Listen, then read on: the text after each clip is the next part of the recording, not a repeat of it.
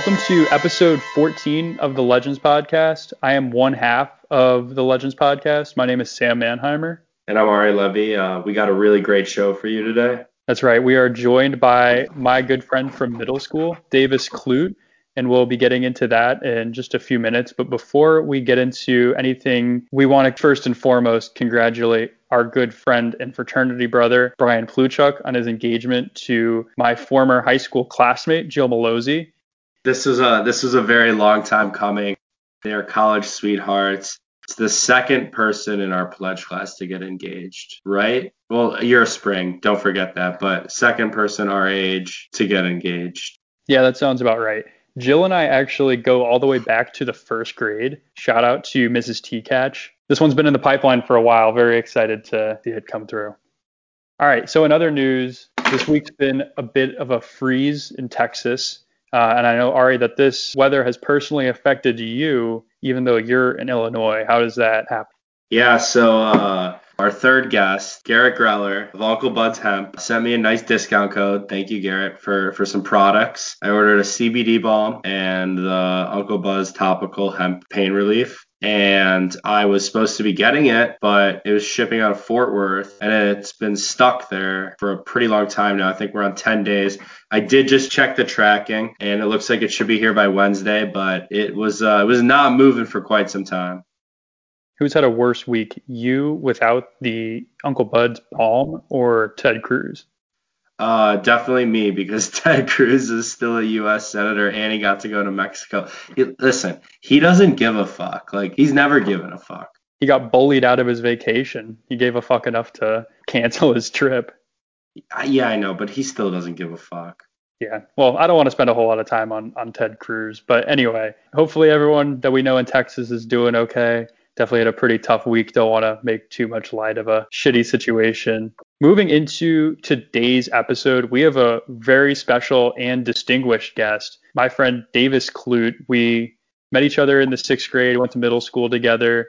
Davis went on to go to Stanford actually to play water polo and has since started a couple businesses started one in college that I don't believe really panned out, and we do discuss that on the podcast uh, later on. But he did then also start another and much more successful business that he is continuing to run to this day. That business got him a spot on the 2021 Forbes 30 under 30 list. Quite impressive. Davis has a laundry list of books that he's read that are listed on his website, davisclute.com. One of the more well read individuals I know personally. And he generated a very informative book from his experiences with business as well as his reading. And I think he really synthesized a lot of really excellent points in the book. The book is titled How to Start a Business in 50 Pages. You can find it on Amazon for all of our listeners who are interested in buying it. Highly recommend checking it out. And you and I have both read that at this point. Yeah, so I had never met Davis before this interview. And after our interview, we, we were chit chatting a lot off camera. And he's a very interesting guy. He's extremely bright. We were talking about different books as well as just like different strategies and how he approaches business. And ultimately, like one of the things you'll hear him emphasize, and it's in his book too, is that starting a business doesn't need to be as daunting of a task as like it appears to be and he makes the book easy to read. So I highly recommend you guys check that out. And he also, in his interview, he he kind of just lays out, you know, his method of doing business. And when you think about it, you're like, maybe I've been overthinking it a little. And he, he's a real bright guy. Yeah. So the entire point of his book was kind of the most simplistic and essential strategies of starting a business. We were we were both able to read it in one sitting. Yeah, I think that's really important to note too. And Davis talks on this in the podcast later on, but his point of view is that a book that you start and don't finish isn't a good product.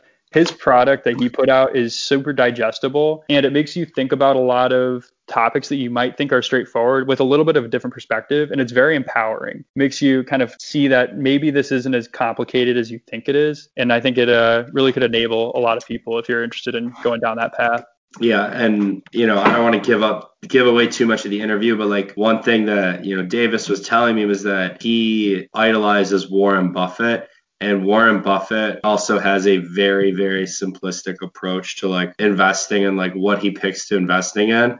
And that's kind of like what Davis said he's modeled a lot of his approach after. And they're both pretty successful. Yeah. And in the interest of modeling this podcast after Warren Buffett, we're going to keep it simple. Without further ado, here's Davis Clute. We now welcome on a very special guest, a friend of mine from middle school, the first guest on the Legends podcast who was actually at my bar mitzvah. So he has a distinguished honor of that. And then also, he's a member of the Forbes 30 under 30. He's Davis Clute, and he's a published author and a uh, CEO of a eight-figure business. Welcome to the show, Davis. Thank you very much. Thanks, Ari and Sam, for having me. We really, really appreciate you uh, coming on the show. We've both read your book and we learned that you work two hours a day. So we're glad that you could find time to, to come on the program. But genuinely, we are very much looking forward to hearing from you and, and learning about your journey and pathway. Definitely in my busy schedule. Yeah, I think it's just as important to figure out what the work not to be done is as the work to be done. That's how I would frame it. That's a much more articulate way of saying that. we we know each other from middle school. Haven't stayed in touch too too much since then, but definitely been keeping track of your uh, trajectory. Been connected on LinkedIn. Definitely saw your posts and was very intrigued and saw you made 30 under 30. So you're uh, very distinguished, but also, I mean, you share a lot of very insightful tidbits on LinkedIn, which I think is a unique trait amongst people our age. I appreciate it. Yeah, and I think as a little bit of background for me, for your listeners, I my name, like I said, Davis Clute. I'm the CEO and co-founder of a business called Hiccapop. We design, manufacture, and sell baby products actually. So literally bed rails, booster seats. We have some play yard mattresses that sell really well for us. We've kind of run the gamut. And I really enjoy the business. I have a lot to say about it and other things I've tried. And I tried to start a business before that. It completely failed, but it was a good learning lesson. And I've been running it for close to five years now. Davis, something I saw in your book was that you you have family that's been in the baby products business, which is what you're doing now. And you said I had an unfair advantage, but I milked that for some of the listeners out there, kind of like what what did you do to put yourself in a position to be successful given the knowledge of your parents and, and the contacts they may have had? Yeah, it's a good question. So my first business actually, I had no unfair advantage. I, I started that and it failed and it was I was a sophomore in college. It was the first business I started. And you kind of need to start your first business and fail and just eat humble pie. That is just part of the process. You just got to do it. Every entrepreneur goes through it. That was the first business, but more so to your question, I think having started a business helped me a lot. The first time I had some humility and also just some awareness around actual business, like how what profit is. That sounds stupid, but what unit economics are, things like that. And I just grew up around the industry with my parents, and so it gave, and I loved product design as well, so it gave me a good opportunity to pursue that. And I think in terms of exploiting it was just or using it was just patience, kind of taking things one step at a time and getting feedback from them, talking to customers, and just trial and error, sheer volume of trial and error. So you had that background in your your prior business. Can you elaborate a little bit on what that was and then why it failed and what you took away from that? Yeah, I still love the idea for the prior business, but it was sophomore year in college, a company called Zool, and I started it with a friend. And our idea was to give red solo cups, like plastic party cups that kids drink out of, to give plastic party cups to fraternities, sororities, and student groups on campuses, you know, all around the US. And then we would give them free cups, literally no no strings attached, completely free cups. And then what we would do is sell the side of those cups for physical advertising space for companies who are wanting to target this 18 to 22 year old demographic. So we would sell a two by four square on the side of it, and it would maybe look like a NASCAR cup, you know, in its final iteration. And it was a spread business. We paid for the cost of the cups, gave them away for free, but the revenue would be whatever companies are willing to pay for the physical advertising space. And, and that would be the business model. That's the cost structure. The reason it failed, honestly, I just didn't know anything about business. Ideas aren't worth anything. If ideas were worth anything, then every idiot in a bar would be,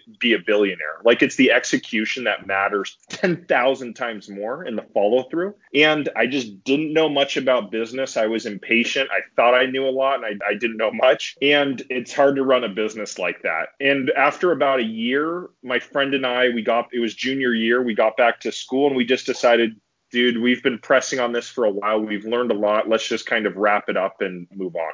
And, and actually, we did sell. We sold it. We had a thousand dollars of revenue for the business. We actually did sell a cycle of the product. We sold like five or ten thousand cups to a local app in Silicon Valley uh, that we sent to the University of Washington, their fraternity system. So for one week in I don't even know what 2016 or 2015, University of Washington was just flooded with like these cups that you know for that were advertised for this app. I think that's a pretty good idea. And like you said, businesses fail because of execution. And you've obviously started a pretty successful company now, and we're really excited to get into that. But let me ask you something. If you started Zool today, and I don't know how well it would work with COVID, but let's just say COVID wasn't yeah. around, do you think you could execute on it better and, and make it bigger than, than what it was? A lot better, yeah. And my friend and I actually, my co-founder, we actually talked about it like senior year. We're like, dude, we should go back to this. We figured out a lot of things late of how the business model should work, and I think I would do a lot better with it now. Who knows in entrepreneurship, but I think I would do a lot better with it. But at the time, I already had started Hiccapop and he was looking at jobs after college. So we decided not to. But it was a capital efficient business. It's negative working capital, right? Like we would only pay our costs, being the cups, after we've already gotten the revenue from our customers. So that's that's negative working capital. Your customers are paying for your costs before you pay for them. And I I liked the business. It I, I, totally liked it. We figured out a lot of things late that we didn't know up front, but that's part of business as well. Things reveal themselves to you over time. You can't rush that. Hey, you never know. You know, if you're only working one to two hours a day, you might have time to open another business. yeah, so, coming to you soon. You know, plastic yeah. red solo cups. Let me know. So you started Zool your sophomore year, and then when did you start Hiccapop? And then what gave you the confidence to do that so soon after a, a prior venture?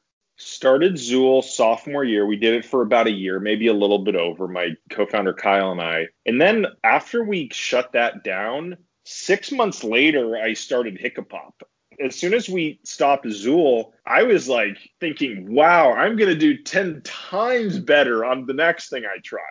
Like I just know so much more now. There was just so many things I screwed up that I had opinions on of how I should have done it better. So really, I was looking forward to it. Some people will get beaten down by that, and I and that's natural. But for whatever reason, I kind of knew it wasn't going to be my life's work. I was looking at it as the learning lesson that it was. I wasn't too. Int- I kind of figured it would fail at some point. I wasn't unaware of that, and honestly, six months later, I just wanted to try it again. I just, like I said, I had a lot of opinions on things I should have done better. What were the biggest carryovers from Zool to Hiccapop? And I, I, guess what were the lessons that you learned that you then applied? Because in your book, which is How to Start a Business in 50 Pages, we should plug that. You mentioned that it was profitable pretty much right away. Hiccapop? Yeah, Hiccapop. Yeah, yeah. It, it was also profitable in the sense that it's a small distinction. It wasn't cash flow positive at first, but we buy the product for ten dollars and sell it for twenty. Like I, I knew I wanted a straightforward business model. I wasn't going to try something of like, oh, maybe we would make money five years down the line if we get to like ten million users. I think that's that, that's stressful. That isn't how I want to run my life or run my businesses. Mm-hmm. It, it's a good question as to the lessons. Probably patience that gets kind of beaten into you. I think when you started a few businesses and it still gets beaten into me today, you just learn patience. You see things play out slowly and they take time to build. So probably that and like I said humility, just an awareness of people aren't going to be beating down your door the minute you release your business and understanding that things always take longer than you think. I think a lot of those lessons around patience and some self-awareness, I guess as well. Davis, a question I want to ask you is, is about co-founders In your book, you say it's best not to work with family or friends when starting a business. It could be stressful and things don't always go the way it seems. And I definitely think you're right with that. But for a lot of people, you know, they storm business ideas with their family and friends. So, how do you go about looking for a co founder or another investor or someone you could partner with that you're not necessarily friends with? What I was trying to convey in the book as well was just the opinion of just to douse a little bit of cold water on the whole thing because some people get so overly excited about their co-founders that I'm just thinking like you guys are going to be at each other's throats in 6 months. Like those sort of bright stars always burn out quickly, especially in co-founder relationships. So I was just trying to say that there should be a measure of patience. It happens organically. I've had people, I was talking a business idea recently with somebody, and he was saying, he's a friend of mine, and he was saying, Oh, you know, maybe you could give me some equity or something if I give good suggestions. And I just said, Hey, dude, let's take it step by step.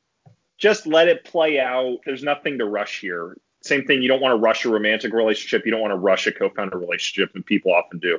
But to your point, of how do you find them i would just say start the business on your own and start doing start poking around on your own start learning about the problem if you want to sell doesn't matter if you wanted to be a therapist start asking people what do you do for this? Or an executive coach you know how do you think through this already? Are you solving it in different ways? How do you learn about this? Who do you talk to? And then naturally through that process i think people self-select into what's going on. And i've seen that in a lot of different ways. There have been ideas i've had where i've been excited with somebody else but in the back of my mind i just think okay let's let it play out a few months. And then after a month they say oh maybe this isn't right for me. So i would just advise patience start poking around on your own, but let it happen organically. That's my point.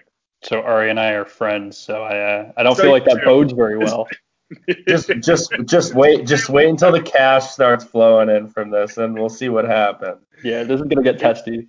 Exactly. And of course it does work, right? Like the Airbnb guys are are friends, the three co-founders, and there's a million examples of it working. It's fine. It's just not my thing. It just hasn't worked for me.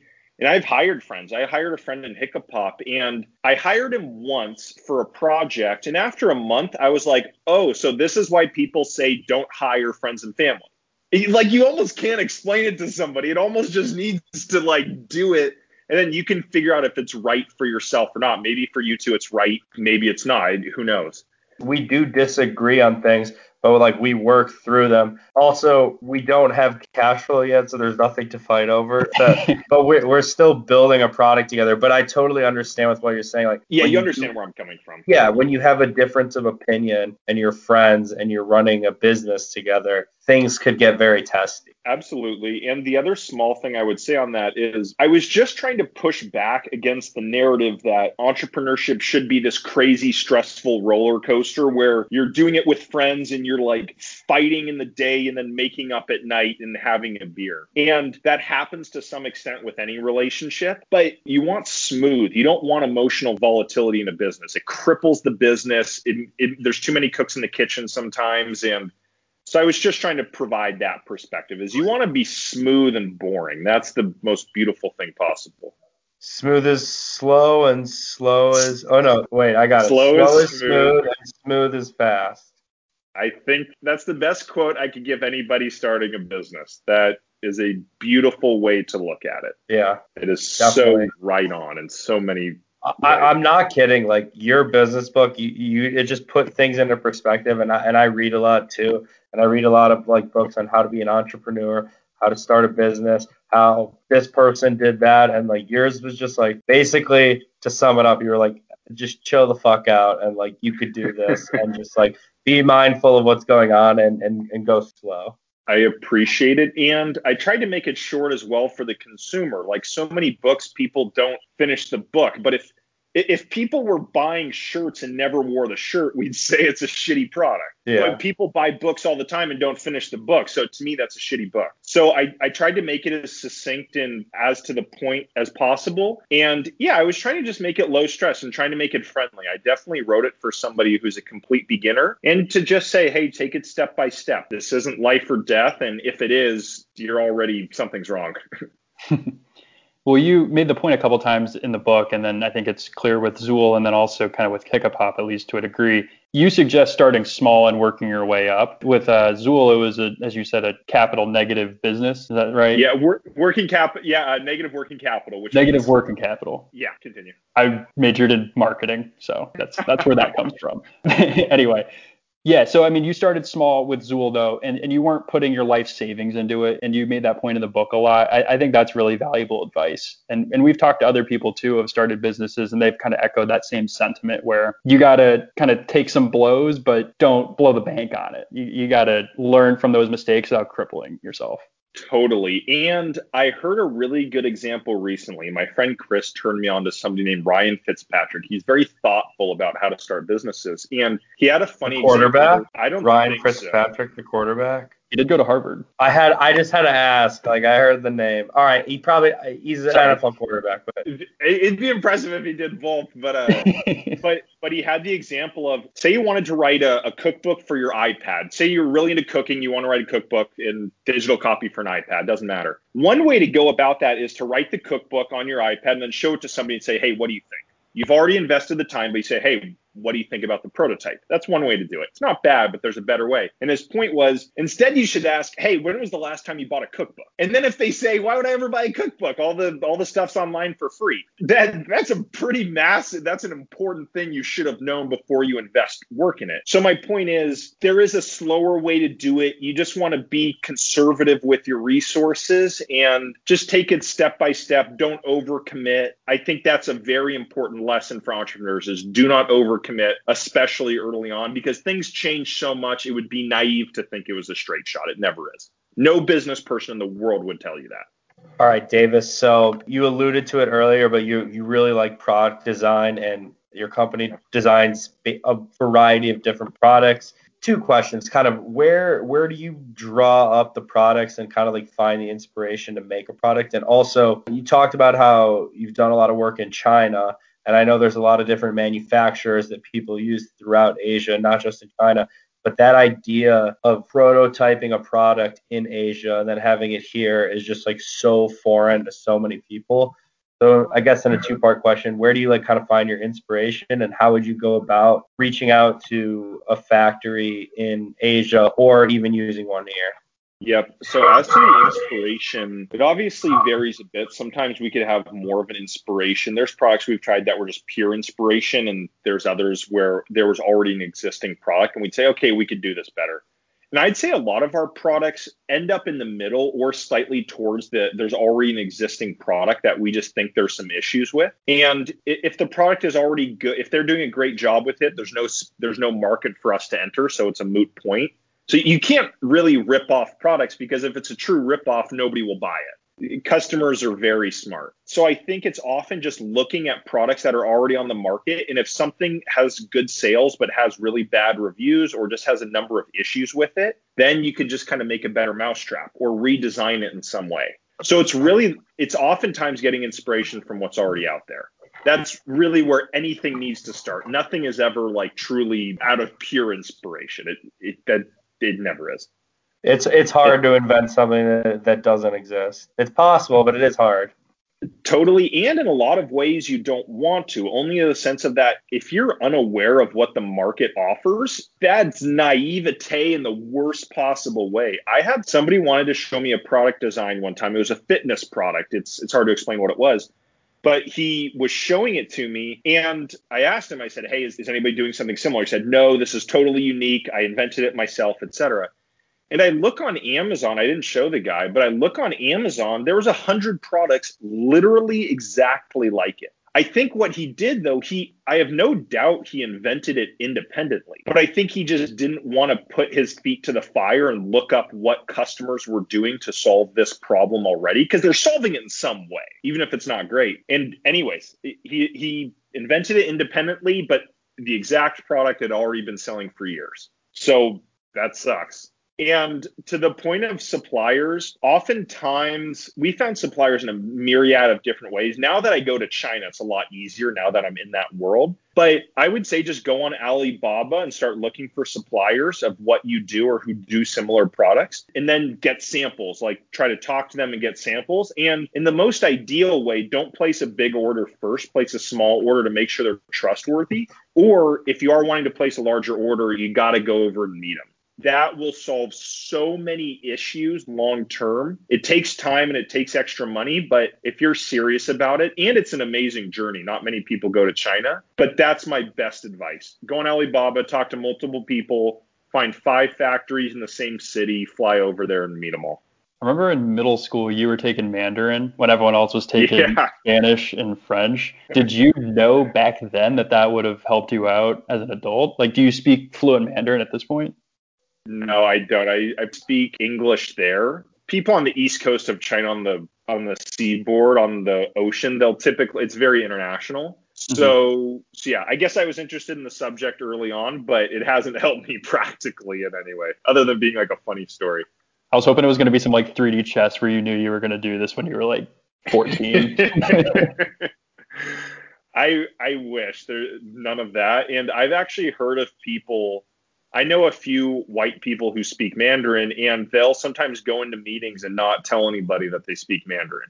And I've heard of people doing that is they'll hire people, depending on the situation, but they'll hire somebody to come into the meeting who pretends to not speak Mandarin and they do just so that they can see what's being said and vice versa. I know mm-hmm. I've been with suppliers that somebody they may say somebody doesn't speak English, but I know they do that's just the game of chess and like wild that's wild wild west capitalism so when you were first going to market with Hiccapop, what was your product and how did you go about designing it? Did you did you go to China to get that one developed first? And then what was your go to market strategy once you had it ready to go? Yeah, it was a foam bed bumper. It looks it's in lieu of a metal bed rail, but it's a it's a bed rail it's a bed bumper instead of a bed rail. It solves the same purpose, and it looks like a speed bump. And you place it on the side of a bed, underneath covers, underneath the sheets of the bed. And I, I could also talk about how we came to that product. It was kind of what I just talked about. As somebody else was doing a similar thing, but they weren't doing a very good job. We thought we could do it a lot better. In terms of the design, I actually don't remember if I went to China for that. We may have just been over here in the US sending samples back and forth. So okay. I don't actually remember, but we just went through prototypes. We had some ideas about how to make it better and just went through some prototypes back and forth with the factory. It sucked actually. The first version completely sucked. It was really a crappy product, but that's that was my impatience, I think, and that's part of the process, but I think we're on version 6 or 7 now. And then when you went to market, what was your platform? Did you initially go to Amazon? Were you on your own website? I guess how did you get that out to consumers? That's a really good question because that's often the long pull for most businesses is just marketing their product. We were selling on Amazon, and really one of my co-founders, he had sold on Amazon a bit before. It's a long story how I met him, but he had sold on Amazon before and he was really the key to cutting that learning curve into one one thousandth of what it would have been. And so he had experience launching products on Amazon. He didn't design products as much, but he had experience selling on Amazon and he's a smart dude. So, so that's how it happened. He helped a ton on that front. And that was actually a humbling thing that I learned recently was when I launched my book, I was like, oh, I can do what he does. I'll just launch the book and, and it'll be a success and blah, blah, blah. But I have realized five years later how important he was to the business. I, I didn't really appreciate it at the time. It was hard for me to do it because I've never tried it myself, you know, without him involved heavily. And so, anyways, that was, he helped launch it. And that was, like I said, something humbling I realized recently. So maybe co-founders are good. Maybe uh, maybe after all, maybe they're useful.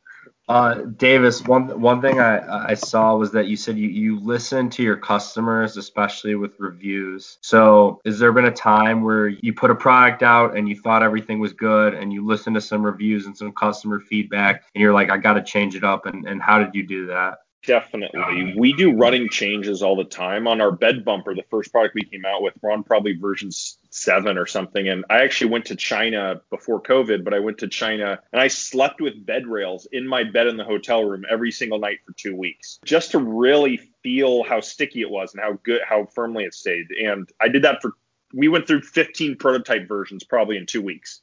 I think we came out with something I really liked the final version of it. So that's re- that's the best possible thing you could do is just cycle through prototypes. And uh, in a, taking your question in a slightly different way, a good example is we had it was a booster seat. I spent a lot of time on it, and I have a lot to say about it. And we actually got involved in patent litigation around it but somebody was already selling a similar product. She wasn't the first one by any means. It's been around for that concept has been around forever. But she was selling an inflatable booster seat and we looked at it and we said, "Okay, there's a number of things wrong with this. Customers liked it, but they didn't love it." And I just thought we could we totally redesigned it. And she got really mad when we came out with our version. She said, "Oh, you copied our des- you copied my design and you're stealing my product, blah blah blah." As if again, she didn't do that to somebody else. But to me that's hilarious. I'm just thinking like, look, if you had just listened to your customers and made a great product, I wouldn't have been here.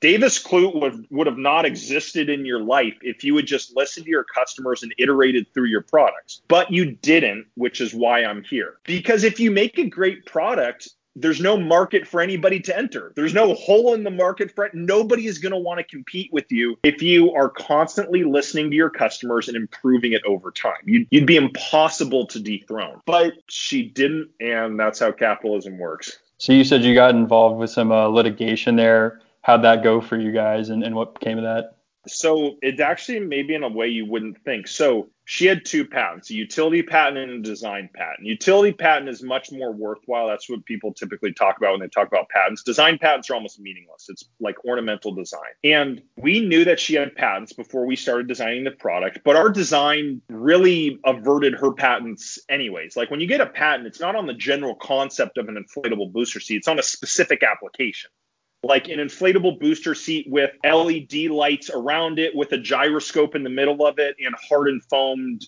beneath it. Like that's what you get a patent for is a very specific design. Anyways, we went to a lawyer before we came out with it. We knew that she would allege patent infringement as soon as we came out with it. That's the oldest play in the book. And we had dealt with that with other people on Amazon. So we said, okay, we, we know how this is going to play out. Let's just make it easier on ourselves we went to an attorney and said, Hey, can you write up a statement of due diligence? Like, do research and certify that our product is not infringing on these two patents before time. It's like it's just a statement of due diligence. It's saying that hey, we recognize this before time, so don't try to mess with us. Don't try any BS. We sent it to her the day we released the product. We said, hey, we just released this product. Here's a statement of non-infringement by a, by a patent attorney we paid. So don't go to Amazon and cry wolf. Don't say that there's patent infringement because there isn't, and you've been warned also. Like in writing, you've been warned. Of course, she then goes and tells Amazon that there's patent infringement and our product gets banned banned for probably a month because Amazon will kind of ban you first and then figure out if you're guilty later, which makes sense. I, I, I don't care. But anyways, we then ended up suing her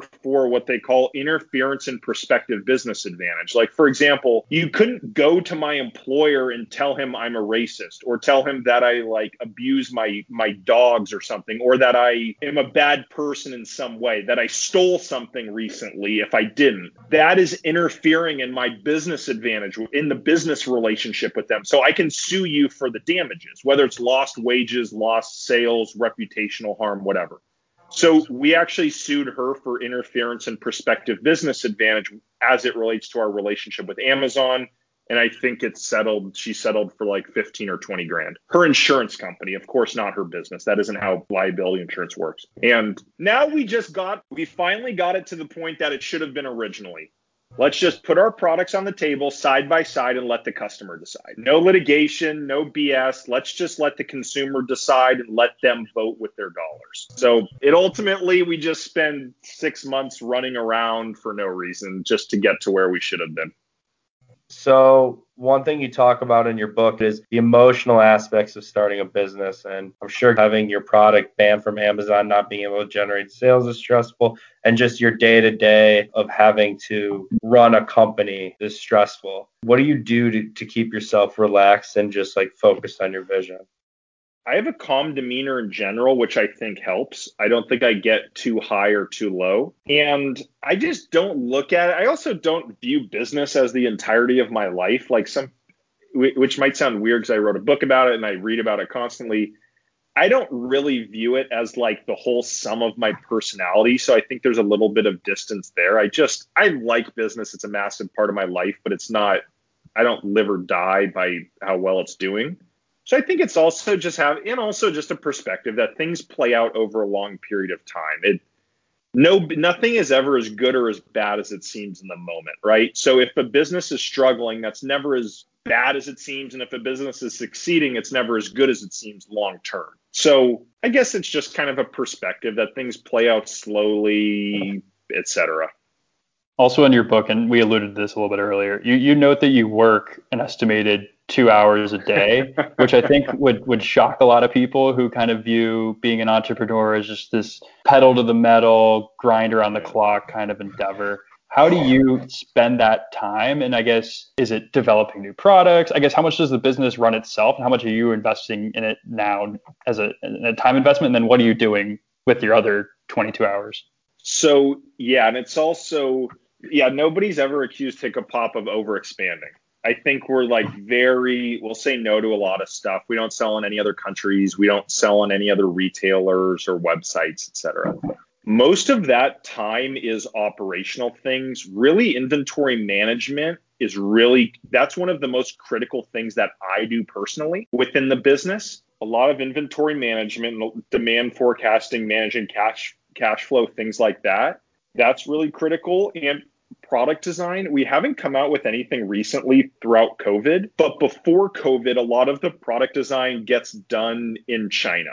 That's really where the ball gets moved and we would do a lot of it as well here in the US. But really, the needle mover is going over to China as frequently as possible. So th- that's where my time, the two hours a day here, is less product design, a lot of operational stuff, and whatever comes up. Stuff comes up all the time, right? But before, especially going to China a lot was really critical to new products and anything that's undergoing changes. That's really where all of the progress gets done. So when you're over there, you're going through iterations of products, V1, V2, V3, and obviously you're there so you can kind of see that turnaround quicker than if you're waiting for something to ship. Is that kind of the gist of why you go? That's exactly it. Is literally we could do a prototype a day, whereas if you were here in an office in China, if you're not making the prototypes yourself, which we we some businesses do that, but that's larger, more built out businesses, you would do one prototype a month and it's just a Sisyphusian way to like design a product. It's like inflict, it's masochistic. And so really when I go to China, I don't even work that much in China. It's uh, probably similar a few hours a day, but because it's so a fantastic example, there's a small anecdote here. A fantastic example is we were designing a booster seat and two parts of it didn't fit very well together, but it was hard to change. It wasn't like you just sew it differently. Like this came out of tooling. This was plastic parts. We went back and forth for six months on how these two parts didn't fit together, and the supplier didn't want to change it because it was hard to do. It was expensive to do and time consuming. Mm-hmm. I then fly over to Shanghai and I tell Charles, who is the guy at the factory, I said, Charles, bring the booster seat when you first take me out to lunch. Like when I first land and pick me up, bring the booster seat we go out to lunch and I said, and we continue arguing about this, about we want to change it and he doesn't. I then ask a waiter at the restaurant, I said, hey, can, you know, through translator, I said, hey, can you put this product together and install it on a chair? Because it's meant to go, it's a high chair for kids, a booster seat on top of chairs he puts it together, and of course, these two parts don't fit together, which I already knew, but Charles was being hard headed. And then Charles looked at that and he goes, Oh my God, I finally see what the issue is. Just because you can't convey that over text and video chat, you need to be there physically with them. It's a physical product. So literally i could have turned a 30 minute lunch in, in shanghai was worth easily the money that i paid to fly there my time everything. It, it, it, we could have the six months prior could have been solved if i had just done that you know initially. So that's a good example is some of those problems they get solved so quickly. And that's how leveraged your time is there more recently, like, you know, with COVID and everything, we've all been like living in a time where we're doing everything via Zoom and phone call. And like, we, like, a, lot of us have just forgotten, like, especially like working with a team in person and just like how quickly things could get resolved when like you could see each other and see things for yourself. Totally. And sometimes you you got to realize you're not doing hard work just for the sake of doing hard work. Like work is a means to an end. It's not an end in and of itself. And I think oftentimes reflection and kind of thought will get you a lot further than hard work. You have to have them in equal amounts, but I'm always skeptical of somebody that just prides themselves on hard work because to me that's synonymous with just banging your head against the wall and hoping something pops out. So I think a nimbleness and ability to change and adapt and to think through it, I think that can save a lot of man hours. Yeah. And, and what it sounds like is that you're very efficient. You have a business model where, like you said, you buy something for $10, you sell it for 20. You're not looking to like overcomplicate things. And you're like, if I could do the amount of work needed to get everything done today in two to three hours, I'm not going to work for 12 hours. Totally. And I, I, would like to think I'm efficient and kind of thoughtful and self reflective about the whole thing. But as well, I don't think I'm greedy either. I think we've had opportunities of people asking, could we distribute your product and like distributor in Israel? That was an example I used in my book. Sometimes you just got to say no to things and not grab every last penny off the ground. I think that I think that leads to more money in the long term, even if it may not look like it in the immediate future in the short term. But like I said, I also I don't think I'm greedy by any means in all of the ways that that means. Yeah, knowing when to say no is a is a really important skill to have, and I think I mean as a person who works a nine to five, you don't really get that opportunity because you kind of just got to yeah. do what you're, you're asked to do. But it definitely as a business owner, like that experience of, of what to deny is probably every bit as important as what it what it is that you you ultimately dive into. It's really critical for an entrepreneur because you end up maybe not initially, but further down the line, you'll have a lot of opportunities, and people just it's like the shiny object. Like being able to avoid the shiny object, I think, is really critical and just not be moved from your priorities. And yeah, it's agreed on the nine to five. You may not have that option. It's crazy to me sometimes what people do with their employees. We have 14 or 15 employees in the business. And with our customer service people, they work remotely, and that's one of the most important jobs in our business is customer service. And I'll just tell them, I'll say, hey, here's what I'm looking for, right? Like it needs to be a high quality response. They need to be gushing over how nice and overly generous the response is, and it needs to be within four hours. And if you hit that, you can do whatever you want. You can reply to 100 tickets in three hours and 59 minutes. I don't care.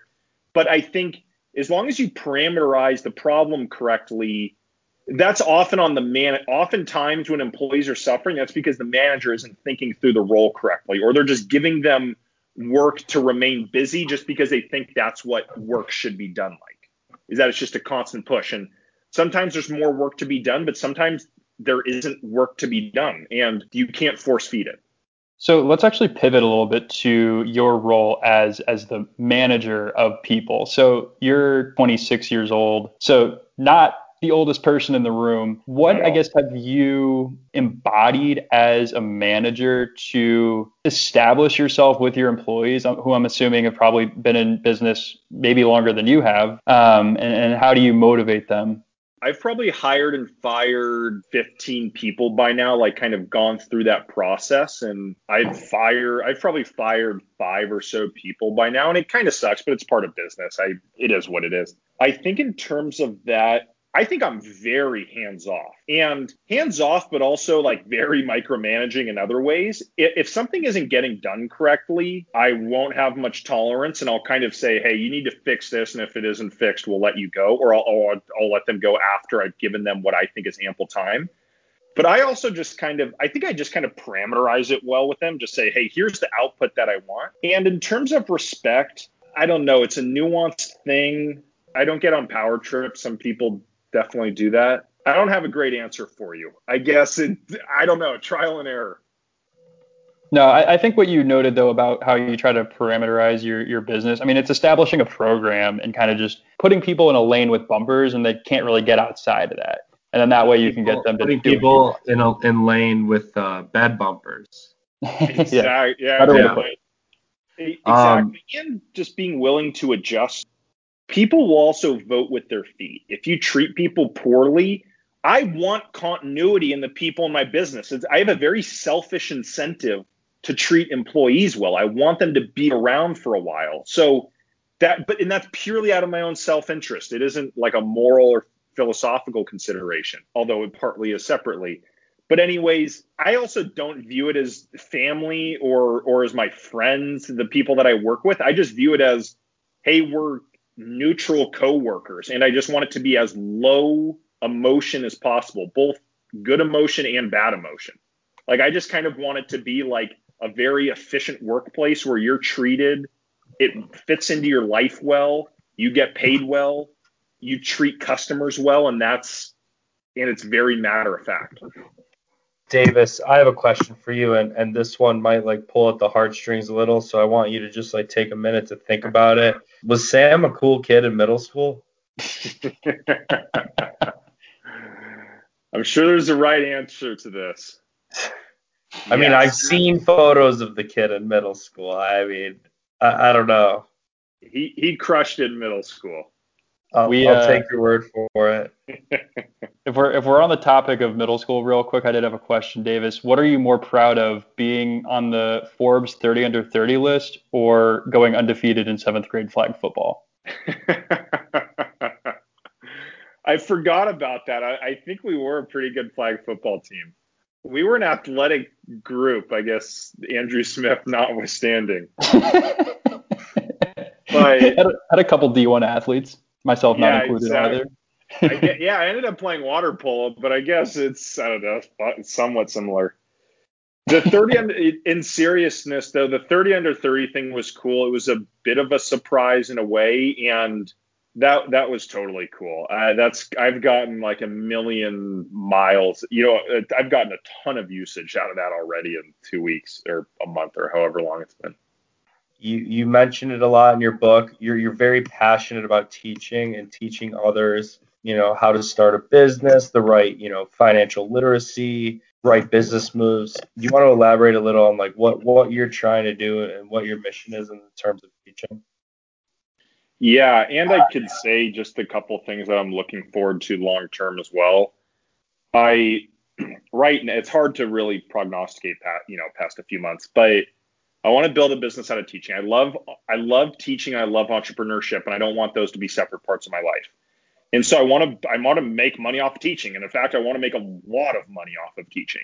And I think really the limit to that is your own creativity. I think the capital there's people who love learning, and that's who I would be selling to is the people who learn for fun. Not everybody would be my customer. Not everybody it would work for them, but there's definitely a contingent that I think I would tap into of they enjoy a similar levity and funness from from learning. So building products around that. I don't know what that means. The book was the second product I tried actually. The first product I tried some YouTube videos around kind of financial concepts. And I released those and I got a decent amount of feedback. I got some good feedback and I got a decent amount of views on a couple of them. But I realized it would be a long uphill battle to build a YouTube channel and I wanted to make money quickly and like pretty directly. So I, I killed that off relatively quickly. That was the first thing I tried in this teaching business. Second thing is the book, and I have a couple more ideas that I'm prototyping now. And we'll see from that. It'll be fun, and I'm I'm not too worried if it doesn't happen anytime soon. I think it'll play out over multiple years, hopefully over multiple decades. Like I think this will be something that I'm passionate that it could be my really my life's work career wise, like professionally, could be really my everything, like more like everything to me. And and like I said, that'll take multiple years, decades, et cetera, to play out. So you read quite a bit. You have a website davisclute.com where you list off all of the books that you've you've read over the last couple of years and it's an extensive list and honestly I read a lot. A very interesting array of books on economics by Warren Buffett. And you note at one point that you think that you've listened and read more Warren Buffett than anybody else. Is that who you draw most of your inspiration from, or are there other other books or authors out there that you really identify with it and model yourself after? And believe it or not, I stand by that. I, I, I don't walk that back. For a 26 year old, I just couldn't imagine anybody else has listened and read more than it. Like I, I drove. Well, Warren Buffett. On, more Warren Buffett, exactly. I, I was on a vacation. I drove down to LA to visit some friends one time, and I drove drove up up north to Eureka one time. I went for just a weekend just to check it out. And I li- I literally listened to like a shareholder meeting. They're six hours long. I literally just listened to it start to finish as I was driving.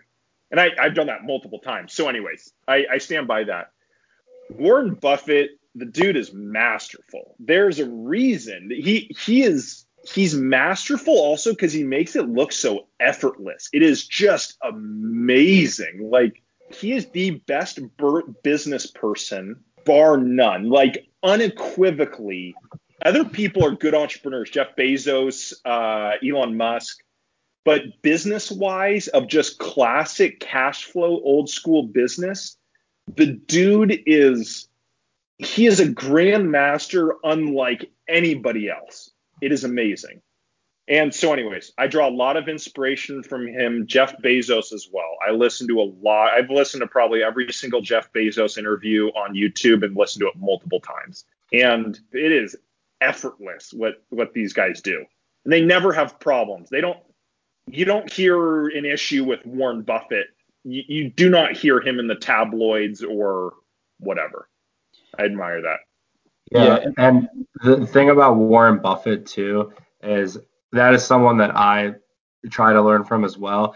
He, he you know, we're talking about a billionaire investor who invests in, in, in stocks, which to a lot of people is just something that's super foreign when it doesn't have to be. But he just takes things and he just he just has a very very simple business model and how he chooses to invest, and it's just like paid off, and, and it's really incredible. But I mean, he's got Dave Portnoy calling him old and washed up now, and I just want to know how, how you feel about that.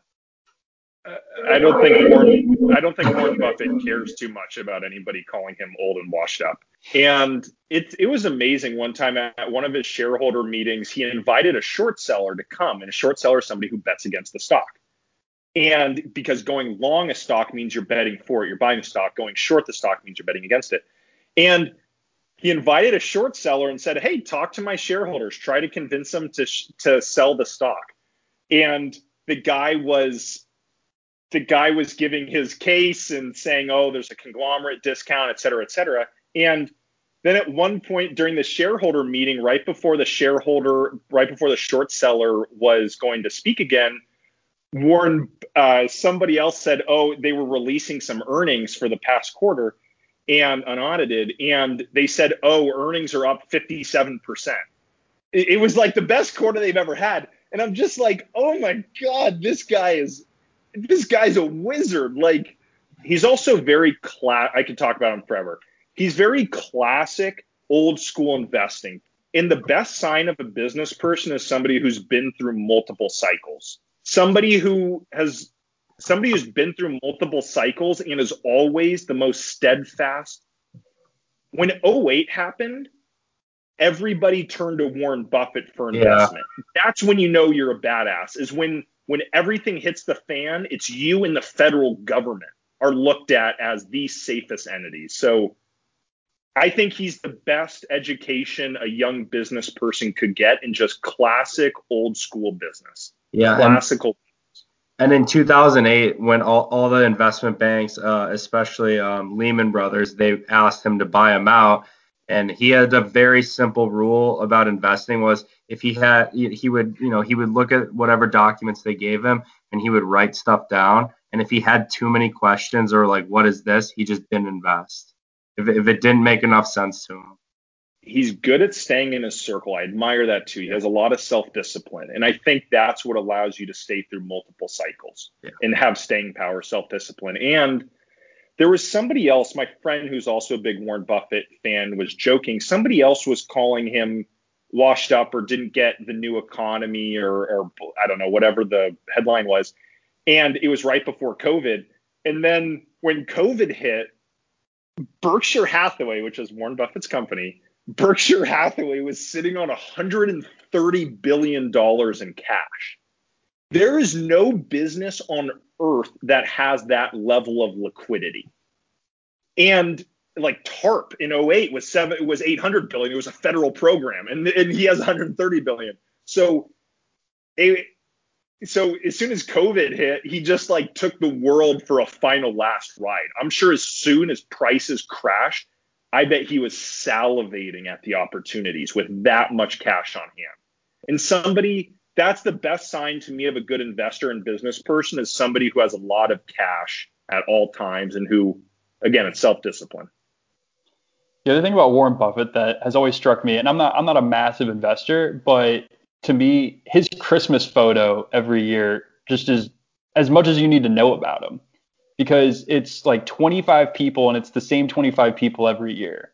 Berkshire Hathaway That's has obviously yeah. all these businesses and I mean they, they obviously have oversight and they they've invested, but it's not a big operation that he's running. Like it's a very manageable group that he has, and I, I feel like that is also a very uh, indicative sign of, of how efficient he is internally. Agreed. I think he's a fantastic role model. And as a final point, it's slightly more technical if you guys put this into the podcast. Berkshire Hathaway trades at around a six price to earnings multiple, which all that means is if it earns a dollar in profit, the business, if it earns a dollar in profit in a year, you could buy the stock for $6. So you're buying $1 a year income stream for $6. And the reciprocal of that would be your yield. One over six is, I don't know, 14% or something. I don't know, whatever it is, 15%. That's your yield. But, anyways, Berkshire Hathaway trades at a six price to earnings multiple, and he's worth $80 billion. Jeff Bezos, Amazon probably trades at a 100 price to earnings multiple or, or 80, and he's worth $200 billion. So he's maybe twice as rich.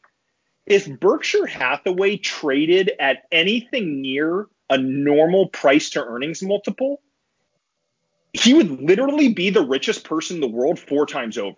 He, he would be like a trillionaire if it was valued at the same multiple of an Elon Musk or a Jeff Bezos. But the reason he isn't, so in a way, he's the richest person on earth by far. But he talks down the stock when it gets too high. Like that's how old school he is. Is he doesn't think businesses should be valued that high. So, but the guy would never lose that wealth. He's worth $80 billion, but it'll never go below that. Whereas Jeff Bezos, Elon Musk, I think they have much more volatile net worths. So, however you want to look at it, really, if, if, if we're comparing apples to apples, Warren Buffett is literally twice as rich as Elon Musk or Jeff Bezos. Like and, easily. And extremely humble. I believe he lives in the same house he grew up in or the first house he ever bought. Something like that. Exactly. Exactly. He has a lot of humility and self awareness. And I think he's a great North Star for young business people. It, there's other people who are kind of sexier, maybe flighty, uh, not flightier, but like more in the moment successful. Like I'm sure there's some, I'm sure there's a million examples now. But old school, somebody who's been over multiple cycles and clearly has proven themselves, that's, I think, a good North Star to index on long term for somebody young. That the fundamentals never go out of style, I guess is my point. And is that generally what you try to teach too, would you say? Yeah, definitely. Just I just try to give kids as there's some things maybe co-founders uh, that's more controversial, but generally in my classes i'll try to keep it as old school as possible like the best criticism i could get from somebody is that it's old school or that it's oh this this is too old school or it's not how business works nowadays or whatever that i just want to give kids classic fundamental boring advice that kind of gets overlooked and that's in just new I think of that as neutral advice. Nobody would object to it and say it's wrong. They might say it's boring or it's not as sexy, but that's the kind of thing that I would like to hammer home with kids. And you do do some teaching. Can you explain that a little bit? Yeah, I do a lot. I I taught an Econ 101 class to a middle school a year or two ago. With young kids is a different thing. It's a different beast but I did an econ 101 class for middle schoolers. I do a business uh, a business club at my old high school, De La Salle. I've done it for two years now. I've taught some guest classes at St. Mary's, a local like a MBA program locally, and at a junior college, Diablo Valley College. I've taught some classes there, and I'll I'll do other stuff kind of randomly. But I've I've taught a decent amount at this point, and I love it. It's fun, and I think hopefully the kids really like it. That's awesome. I didn't know you were teaching in that many spots. Yeah, I've definitely taught a lot, and and like I said, I made some YouTube videos. I made some YouTube videos as an attempt at a first product for this new teaching business, and I, I, think that's in the same vein, trying to just make it like as direct to the point, but very friendly. Like I would write it for a smart high schooler, like somebody who doesn't know anything about finance. I would expect them to understand what a balance sheet is after watching this video. And one of the videos was explaining what a balance sheet is in the context of Lehman Brothers, this mat we talked about earlier, but this massive shadow bank. It's an investment bank, but it's also a shadow bank. This massive shadow bank that collapsed in 08. So that was one video I made in that vein of teaching. How did you get connected with uh, DVC and St. Mary's and whatnot? I cold called DVC. I literally just cold emailed a business professor there and said, Hey, I really like to teach. Here's my credentials. Is there any opportunity for me? And she emailed me back and we struck up a friendship. We're still friends to this day. And, and she's introduced me to a ton of different opportunities within DVC.